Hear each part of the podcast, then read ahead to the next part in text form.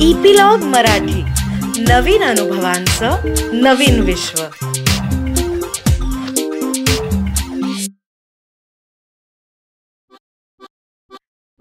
नमस्कार मी Reema Amrapurkar. Epilogue media बरोबर घेऊन आली आहे गोष्टींचा खजिना ज्याला आम्ही नाव दिलंय बायोस्कोप. या बायोस्कोप मधून आपण ऐकणार आहोत विविध ढंगी विविध रंगी गोष्टींचा खजिना जो महाराष्ट्रातल्या कानाकोपऱ्यातल्या लेखकांनी आपल्यासाठी तयार केलाय. बायोस्कोपच्या ह्या भागात तुमचं सगळ्यांचं मनापासून खूप स्वागत करते.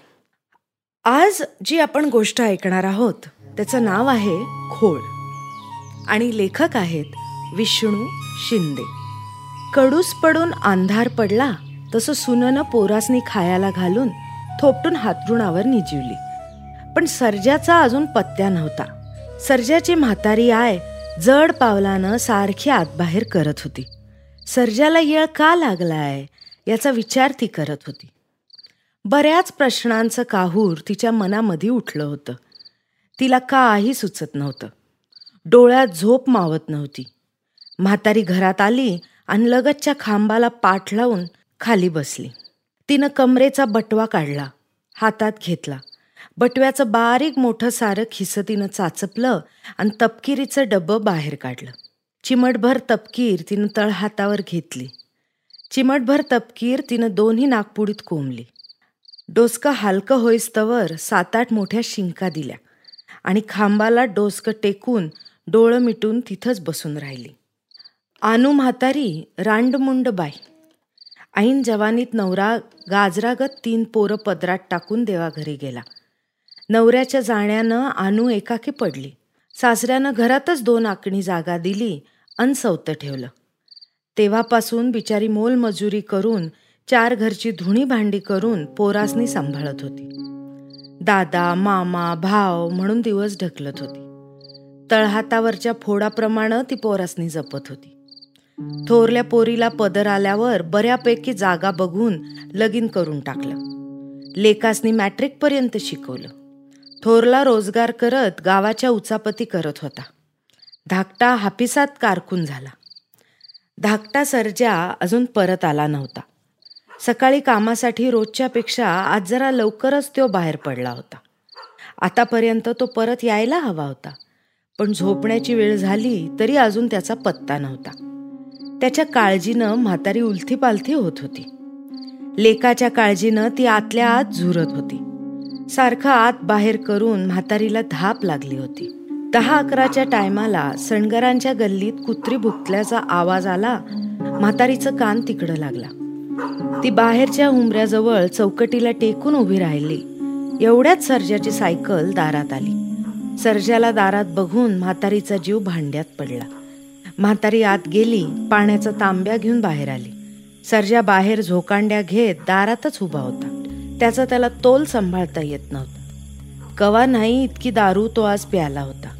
म्हातारीनं पाण्याचा तांब्या त्याच्या हातात दिला आणि ती आत आली. उभ्या उभ्यात सर्जानं तोंडावर पाणी मारलं. तांब्या तिथनंच हात फेकला. अंधाराच्या भयानं शांततेत तांब्याचा आवाज बऱ्याच लांब पत्तूर पोचला. सर्जा ढकलतच घरात आला. रोजच्या परास आज सर्जाचा तोरा न्याराच होता. म्हातारी त्याचा ह्यो अवतार बघून घाबरली. सून मात्र चुलीपुढंच बसून होती. सर्जानं कुडतं काढलं आणि म्हातारीकडं फेकलं. मधघरात गेला आणि जेवायला बसला. म्हातारी एकसारखी त्याच्याकडं बघत होती. सुनेनं ताट केलं आणि त्याच्या पुढ्यात आणून ठेवलं. त्यानं जेवायला सुरुवात केली. म्हातारीला एका शब्दानं सुद्धा विचारलं नाही. म्हातारी न बोलताच बाहेर गेली. पुन्हा खांबाला पाठ लावून आड्याकडं बघत बसली. मधघरातली सर्जाची अन सुनची कचवच तिच्या कानावर आली. सून सर्जाला चांगलीच झापत होती. तुम्ही मला कामाला जाऊ न ग म्हणा मी जात नाही. पर म्हातारी अशी का वागती आ? काय केलं तिनं? सर्जानं विचारलं. बारकी पोरं तिला सांभाळायचं होत नाही. पोरं कवानं सांभाळण्यासारखी वागते माझ्या पोरांच्या संग तुमची आई सून मोठ्यानं बोलत होती. अगं मग तू तिला पोरं कशी सांभाळायची? ती शिक ती काय तानं बाळ आहे वी जे आण खाताय त्याला कळायला पाहिजेच की. सर्जा बायकोचं बोलणं शांतपणे ऐकत होता. नवरा शांत बसलेला बघून तिला चांगलाच जोर चढला होता. तो खायाला कार आणि भुईला भार आता मला परवडणार नाही. सुनचं बोलणं म्हातारी ऐकत होती. सुनचा एक एक शब्द तिच्या काळजावर वरमी लागत होता. सुनचं बोचरं बोलणं ऐकत तिनं डोळं मिटलं आणि विचाराच्या तंद्रीत गडप झाली. तिचं गुडघं दोन दिवसापासून दुखत होतं. बसलेली जागा तिला उठवत नव्हती. चाललं की पाय भरून यायचे. कंबर पण दुखत होती. पिकलं पान ते कवा गळून जाईल याचा नेम नाही. येरवी म्हातारी घरातलं निम्म अर्ध काम आटपायची. पण कालपासनं तिनं घरात कशालाच हात लावला नव्हता. आज तिला जास्तच आशक्तपणा जाणवत होता. आज ती नातवाला दूध पाजायची इसरली होती. दूध बघायला गेली तेव्हा मांजरानं भगुलं पालथं केलं होतं. पोरांनी दिवसभर भोंगा पसरला होता. त्यामुळं सुनाचा पारा चढला होता. जेवताना तिनं सर्जाला बरंच फुलवून सांगितलं होतं. सर्जा जेवून उठला रुमालानं त्वाण पुसीत बाहेर आला. म्हातारीकडं रागानं एक कटाक्ष टाकला. लाल भडक डोळं करून त्यानं पापण्या तनिवल्या आणि म्हातारीजवळ जातच तो म्हटला उठीत ना जा तिकडं मरजा सोप्यात. अरे लेका मी अजून जेवायची हाय. ती काकुळतीला येऊन बोलली. तसा सर्जा जाम भडकला. तुझा आज तुकडा बंद. का? मला काय पोट नाही? तिनं विचारलं. तुला काय पोरबाळ झाली नाहीत का काय? का कवा सांभाळली नाहीस? दिसभर पोरं उपाशी आहेत. सर्जा फणकाऱ्यात बोलला. अरे लेका कालपासनं माझं पाय भरून आल्यात. मी काय करू सांग? आणि खाताना त्वाण भरून येत नाही का? त्या बारक्या पोरासनी बोंबलायला लावलंस ते? अरे पर तुला हिकडं घेऊन आलो तेच चुकलं. सर्जा रागातच बोलला. सर्जाचं बोलणं ऐकून म्हातारीची शीर उठली. हात नाचवतच ती म्हटली म्या तुला इकडं आण म्हटली नव्हती. सर्जा आत्ता पार बिघडला होता. तो म्हातारीच्या अंगावर धा धावून जात होता. थेरडे गावभर बोमला तुकडं मागत फिरली असतीस. घेऊन आलो हे नशीब बघ. कुत्री कुठली. कुत्री या शब्दानं म्हातारीच्या काळजाचं तुकडं तुकडं झालं. सर्जा असं बोलल असं तिला सपनात सुद्धा वाटलं नव्हतं. म्हातारीच्या डोळ्यातनं पाण्याच्या धारा व्हायला सुरुवात झाली. सुरकातलेला चेहरा त्या पाण्याच्या धारेनं अधिकच केविलवाणा वाटायला आटिंग्या वनातनं वड्याचं पाणी व्हावं तसं तिचं झालं. तिनं कसं बस डोळं पुसलं आणि तिथंच बसून राहिली. एक वेळ तिनं वर बघितलं आणि तिला मागचं सारं आठवलं. मागच्या दोन महिन्यात थोरल्या लेकाकडे गेली होती. तिथं सुद्धा तिचं कुत्र हाल खात नव्हतं. लेकाच्या आणि सुनाच्या रोजच्या जाचाला आणि टोचून बोलण्याला म्हातारी कंटाळली होती. सुनाचं तोंड गिरणीच्या पट्ट्यासारखं चालू असायचं. म्हातारीच्या पोटापाण्याचं हाल व्हायचं. दोन दोन दिस ती जेवायची नाही. दोघा नवरा बायकोच्या भांडणाचा राग ती म्हातारीवर काढायची. रडून रडून म्हातारीचं डोळं कुजलं गेल्या जन्माचं असलं कुठलं पाप फेडायचं आपल्या नशिबात आलंय असं तिला वाटायचं. रात रातभर तिच्या डोळ्याला डोळा लागायचा नाही. तशीच पडून राहायची. म्हणून लेक तिला आपल्याकडे घेऊन गेली पण पंधरा दिवसातच जावयानं जात दाखवली. काय तरी कुबांड रचून शिव्या बदनामी केली. एक दिवस सर्जा दुपारचाच तिकडं गेला आणि म्हातारीला घेऊन आला. सर्जाच्या आधारानं म्हातारीला भरून आलं होतं. निदान ह्यो तरी आपल्या म्हातारपणाची काठी होईल असं तिला वाटलं होतं.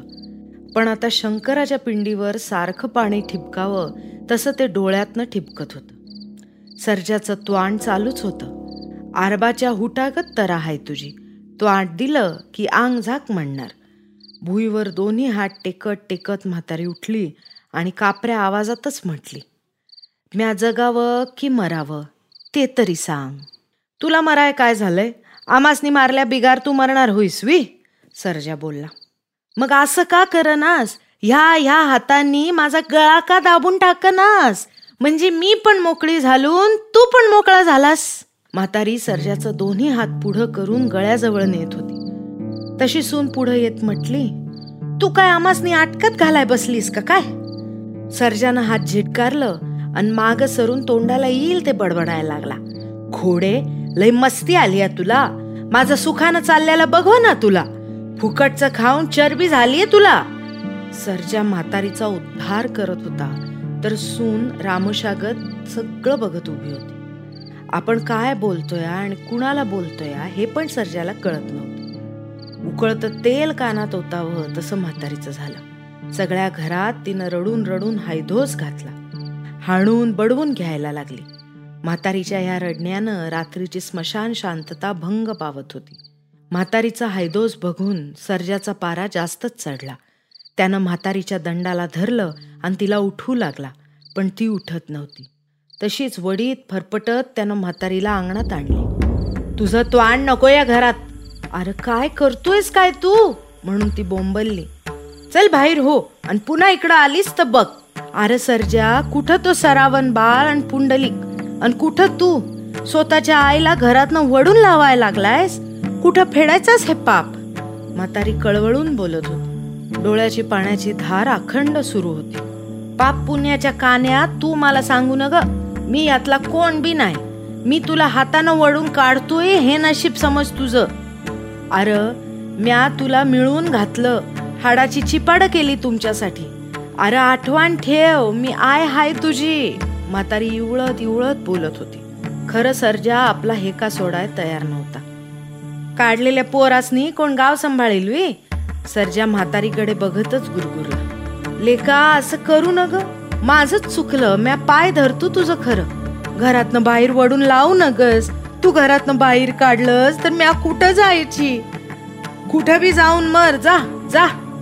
सर्जा ऐकत नाही म्हटल्यावर म्हातारीनं सुनकडं बघितलं आणि म्हटली बाय तू तर माझ्या लेकीसारखी.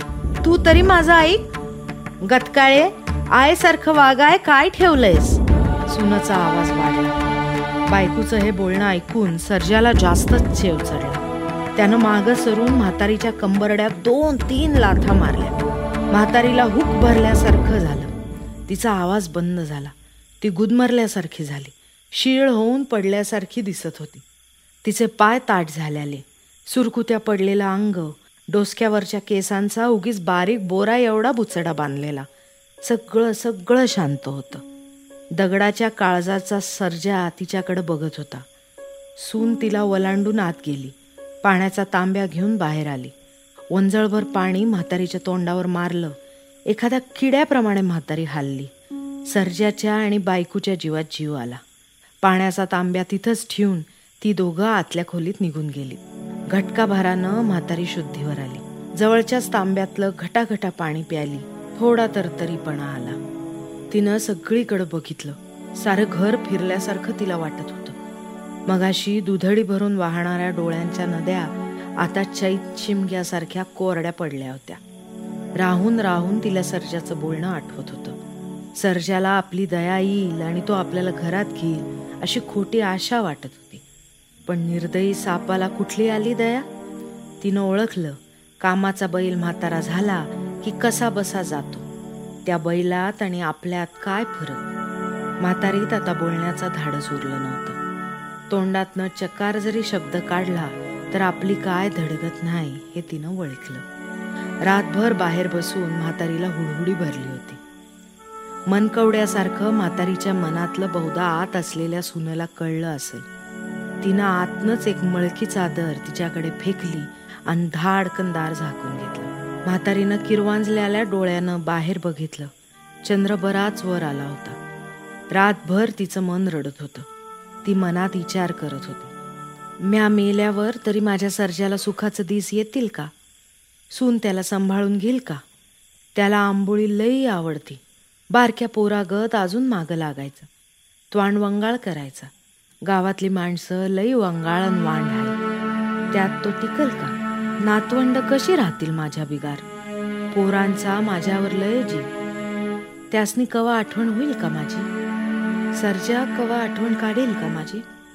आय कुठं आहे म्हणील का?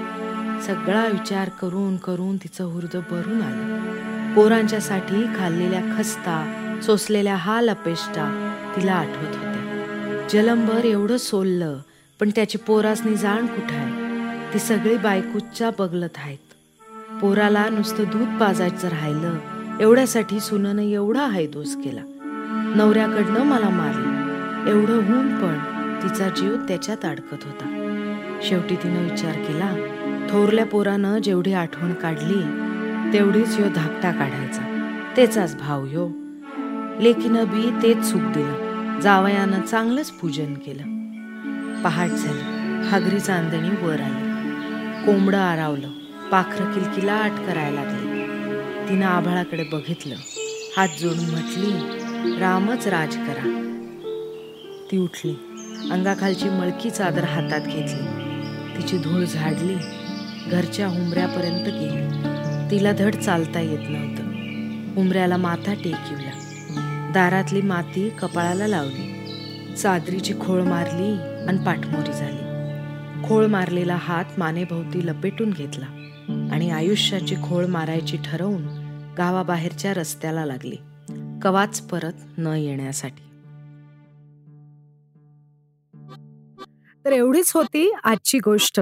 आणि लवकरच आम्ही पुढची गोष्ट घेऊन येऊ आणि त्याची माहिती तुम्हाला मिळण्यासाठी इपिलॉग मीडिया वेबसाईटवर किंवा तुमच्या आवडत्या पॉडकास्ट ॲपवर जसं की Jio Saavn Apple Google podcast Castbox याच्यावर तुम्ही आम्हाला सबस्क्राईब करायला विसरू नका. आणि तुमच्या मित्रमंडळींबरोबरही हा अनुभव नक्की शेअर करा आणि त्यांनाही सबस्क्राईब करायला लावा. म्हणजे तुम्हाला एकत्र ह्या अनुभवांची मजा लुटता येईल.